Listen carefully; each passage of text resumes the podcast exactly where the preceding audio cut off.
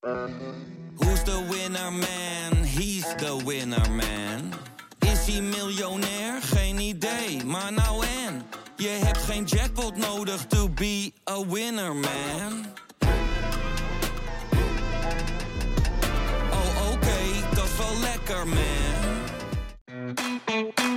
Hey VIZSM-luisteraar. Wil jij genieten van de beste VI Pro-artikelen, video's en podcasts? En wil jij nog meer inzichten krijgen rond al het voetbalnieuws? Word dan nu lid van VI Pro. Voor exclusieve podcasts, tactische analyses, interviews met spelers en financiële inzichten. Ga nu naar vi.nl slash zsmpro voor de scherpste aanbieding.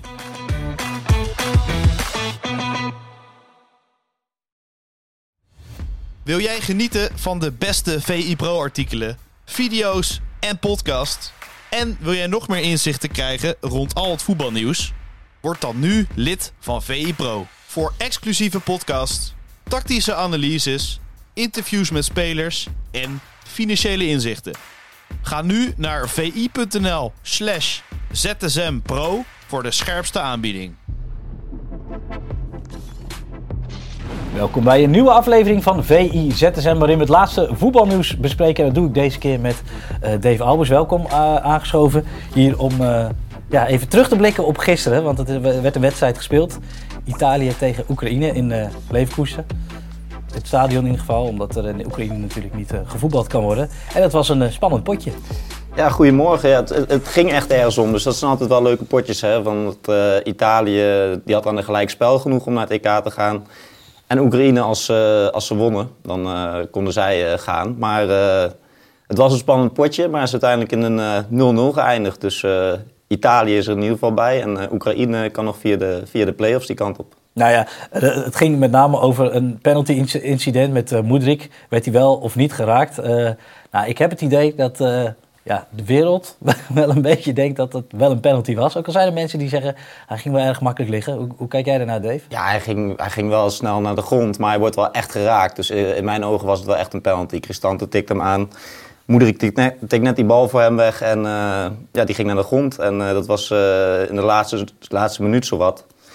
Dus als ze die penalty hadden mogen aanleggen, dan hadden ze zichzelf naar het EK kunnen schieten. Dus dat is wel zuur voor Oekraïne, maar ze ze hebben nog een uitweg, dus uh, via, via de play-offs. Ja, dat is dan wel weer fijn. Uh, wel mooi dat Italië er natuurlijk bij is.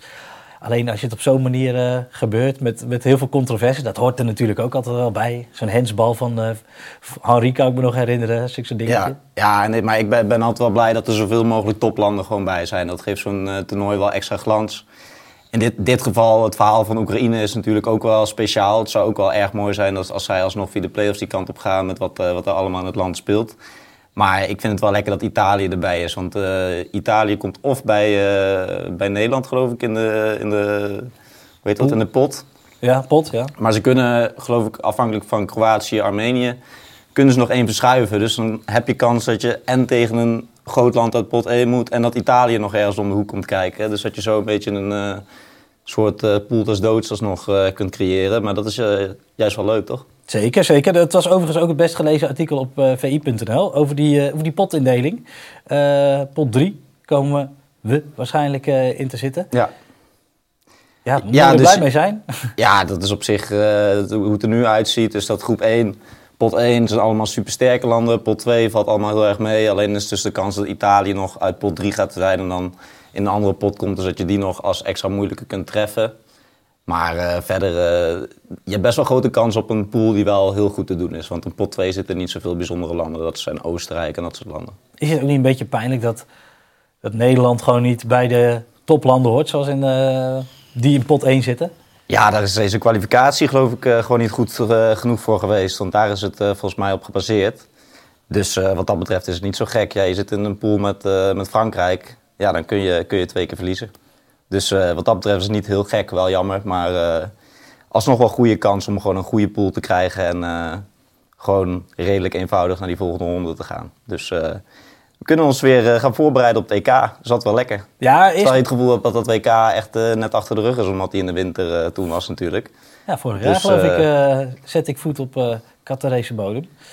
Dus dit is nog maar een jaar geleden, ja. Dat Ja, bizar, dus dat is, eh, dat is wel eh, lekker dat hij dan eh, relatief, eh, relatief snel er weer aankomt. Dus eh, Zeker. we hebben er weer zin in. Ja, eerst nog een potje te spelen vanavond tegen Gibraltar. Eh Bjorn Goorden had daar een mooi artikel over geschreven. Over een, eh, een aantal records wat gepakt kan worden.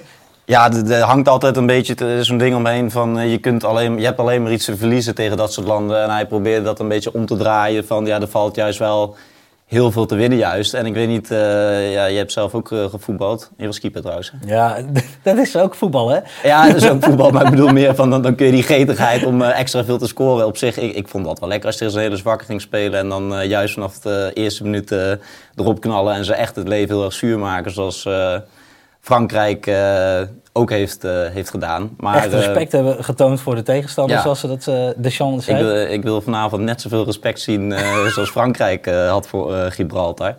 Maar er is wel genoeg om voor te spelen. Hij noemde Ronaldo ook als voorbeeld. Die, die, dat maakt niet uit of Ronaldo tegen Spanje speelt of tegen Luxemburg of Gibraltar. Die wil gewoon altijd zijn eigen records vestigen en doelpunten maken. En ik denk dat Oranje ook gewoon een beetje met die mentaliteit dat veld moet stappen. Beetje de Ronaldo-modus. Want die heeft gewoon eh, bijna 1 vijfde van zijn doel, of meer dan 1 vijfde van zijn interland goals gemaakt tegen dit soort dwergstaten. Dus ja, voor je statistiek is het wel lekker. Ja, en hij is altijd even blij met een doelpunt. Of hij nou scoort tegen Manchester City of eh, tegen nou ja, een, een dwergstaat, Andorra of ik noem maar wat. De, Ja, man, die- de man is eh, helemaal in de zevende hemel als hij het netje weer heeft laten doen bollen.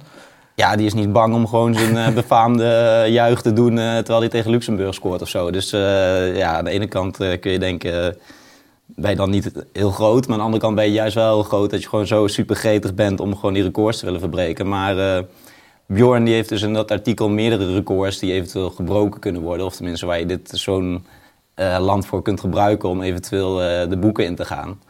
En dat ging bijvoorbeeld over de snelste interland goal ooit. Die wordt wel moeilijk te verbreken. Nou, dat is. Zes seconden. Oké. Dat was eh, Podolski ooit namens Duitsland tegen, tegen Ecuador. Dus dan, eh, en dat was, ik heb, ik heb hem even teruggekeken. Het was een moment dat, eh, dat de verdediger van Ecuador, die probeerde, probeerde hem uit te kappen, zeg maar. Die kreeg de bal gewoon terug vanaf de aftrap. Probeerde meteen de speler uit te kappen. dat gaat mis en die schiet hem binnen. Dus eh, die, eh, die, wordt, eh, die wordt lastig. Dan heb je wel nog de snelste oranje goal alle tijden. Oh, staat een naam van? Philip Cocu. Dat was tegen Roemenië. Dat was uit een corner. Dus dan heb je ook nog de tijd gehad om eerst eh, tot een corner Oh. te spelen. En het was uiteindelijk eh, 39 seconden. Dus wie weet- 39 seconden. ja, 39 seconden. Dus wat Nederland alle corner. En, zo. Ja. Nou, dat is rap. Dus dat, eh, die, die, die, klinkt nog wel haalbaar. Ja, maar ja. eh, dat gaat waarschijnlijk ook niet gebeuren. Ja, wel een beetje positief ja, oké, het gaat, gaat gebeuren. Dan had je nog eh, de snelste oranje hattrick. Nou ja, Dat is iets waar je voor kunt gaan, maar die, die moet wel binnen 10 minuten gemaakt worden. Dat 10 was minuten? ooit eh Beb Bakhuis. Voor onze tijd, maar je hoort dan altijd iedereen zeggen, die kon zo goed koppen. Hè, ja, van, ja, van de, hè. Bakhuisje, ja. Meeste goals in één interland voor een oranje spelen. Ja. Die staat op naam van eh John Bosman. Die heeft er ooit vijf in één interland gemaakt. Is wel, geloof ik, eh, discutabel, omdat het tegen Cyprus was. En die wedstrijd is uiteindelijk opnieuw, eh, worden die moest uiteindelijk opnieuw worden gespeeld. Dus of die helemaal telt, die vijf goals. Maar in het artikel krijgt de Bosman daar de credits voor. Mhm. Dan heb je bijvoorbeeld nog de grootste overwinning ooit.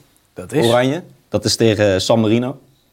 En dat was 12, toch? 11. 11. Dat is nog niet zo lang geleden, geloof ik. In de arena. Eh, volgens mij was dat, als ik het net goed heb gezien, een beetje de tijd van Van Nistelrooy en zo. ah, oké. Oh, dan was het, eh, dan is het een stuk Maar misschien eh, zit ik ernaast. Maar Ja, in ieder geval 11-0. Ja, Het, is, het, is, het gebeurt niet zomaar, maar het zou een keer kunnen op een goede dag. En dan was bijvoorbeeld nog de grootste overwinning ooit. Die is nu wat moeilijker geworden tijdens de EK-kwalificatie van alle landen. Want die heeft Frankrijk natuurlijk Ja. afgelopen week gezet tegen Gibraltar 14-0. Maar in ieder geval, die heeft wat eh, dingen op een rij gezet waarom dit voor eh, Nederland wel een potje is waar je in kunt gaan van we hebben wel iets om voor te spelen. Dus eh, Nou, hoge verwachtingen dus. Ja. of tenminste, de, de lat moet, die moet je ook wel hoog leggen. Al moet ik zeggen, ik heb jong Oranje gezien tegen jong Gibraltar. Dat was 1-0. Dat kan ook nog. Dat was met, die, met die keeper. ja, dat is, nou, kijk, ik, dat is een keeper waar ik me mee kan identificeren. Voor de mensen die die dat even willen zien, eh, zoek even op de, de, de, de keeper van Jong Gibraltar. Want die kreeg eh, twee, keer, twee keer kramp, geloof ik. eh, ja, als dat ook. En als hij springt kunnen er twee telefoonboeken onder, misschien, nou, misschien één. Ja. Maar ja, goed. Die had, die had de rots van Gibraltar onder zijn shirt. Hè? Dat, Ja, je mag- mogen niet vet zijn. Oh, nee, mag niet. Nee, nee, dat is waar. Maar goed, wie, wie gaan er voor die records zorgen, denk je? Denk je dat Koeman nog met nieuwe namen komt? Debutanten? Ja, iedereen hoopt, eh, hoopt eh, heel erg Dallinga te zien. Maar ik kan me ook voorstellen dat, eh dat Weghorst natuurlijk gewoon start. En dat die ontzettend... Dat lijkt me wel een jongen die zo'n wedstrijd tegen Gibraltar ingaat en denkt... ik maak er vandaag drie. En ik, aan het einde van mijn interlandcarrière is er niemand meer die zegt van... hij heeft toen drie tegen Gibraltar gemaakt. Je kijkt gewoon puur naar statistieken. Dus dat, dat zijn nu uitgelezen potjes daarvoor. Maar dan zul je zien dat het vanavond ontzettend moeizaam gaat. En dan eh, 1-0 wordt of 2-0 of eh, hooguit 3-0. Maar eh, we gaan het zien. Ben je het ermee eens, dat die kritiek op het Nederlandse elftal... de mensen zeggen van ja, het, is, eh, het was zakelijk, het was saai... eh, dat meer, eh, de Hollandse school is eh, alweer eh, overboord gegooid. Ben je het ermee eens of ben je Ja, gewoon blij ik dat we erbij er- zijn?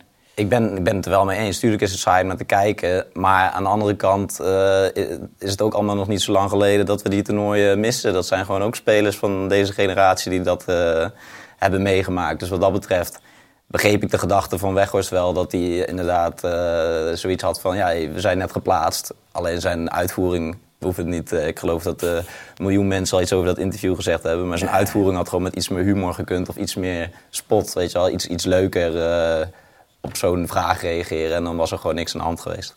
Maar eh, ik, ik snap het wel, weet je wel. Je bent gewoon blij dat je naar zo'n toernooi gaat, toch? Nou, Dat, dat- eh, laten wij dat dan ook gewoon zijn. we zijn hartstikke blij. Eh, ben je ook blij wat betreft eh, ehm, eh, jouw artikel over vuilnismannen? Want daar wilde je nog even wat over vertellen.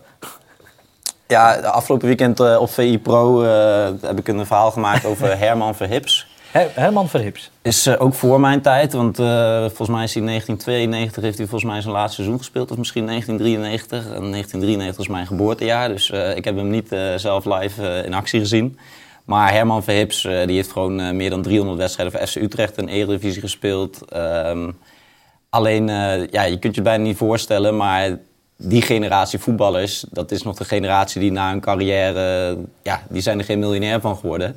Als je nu 13 jaar Eredivisie speelt, dan kun je in ieder geval, ja, kun je in ieder geval even vooruit. Maar hij is gewoon eh, anderhalf jaar nadat hij gestopt was, is hij achter op de vuilniswagen gestapt. Is hij, eh, is hij vuilnisman eh, geworden in de, in de gemeente Utrecht. Inmiddels heeft hij zich helemaal omhoog gewerkt daar en heeft hij 45 vuilnismannen onder zich. Dus hij staat niet meer zelf ja. achterop, achterop de wagen. Maar ik ben een dagje met hem mee geweest tijdens zo'n controlerondje die dan door Utrecht rijdt. En een beetje hoe die, ja, hoe die continu wordt gebeld door al die vuilnismannen of er iets verkeerd gaat. Of, en hij heeft me nog even de vuilnisstort eh, laten zien, eh, waar het overigens ontzettend stonk. Maar dat is logisch op een vuilnisstort. Wat een droombaan heb jij, denken de mensen nu waarschijnlijk. D- Dat ik naar de vuilnisstort mag. Nee, ja, het was, het was wel, wel echt een geweldige vent die geweldig kon vertellen. Super, super vriendelijk. Echt nuchterder worden ze niet gemaakt. Echte Utrecht. Ja, maar die heeft vroeger eh, ja, die heeft gewoon als verdediger tegenover Van Basten gestaan. Tegenover Romario, tegenover Dennis Bergkamp. Hij heeft nog met FC Utrecht in, eh in eh Bernabeu gespeeld. Hij heeft sowieso meerdere Europese potjes gespeeld. En dan is dat contrast natuurlijk wel groot als je dat gaat doen. Maar dat is echt zo'n man die zich er ook geen seconde te groot voor voelt. En ja, dit is gewoon zijn volgende leven. En dat gaat hij gewoon doen. er moet gewoon brood op de plank komen. Dus ja, wel interessant om ook dan zo'n voetballer van die generatie daarover te spreken. Wat gewoon nu met al die voetbalmiljonairs bijna niet meer voor te stellen is dat, eh, dat iemand dat gaat doen.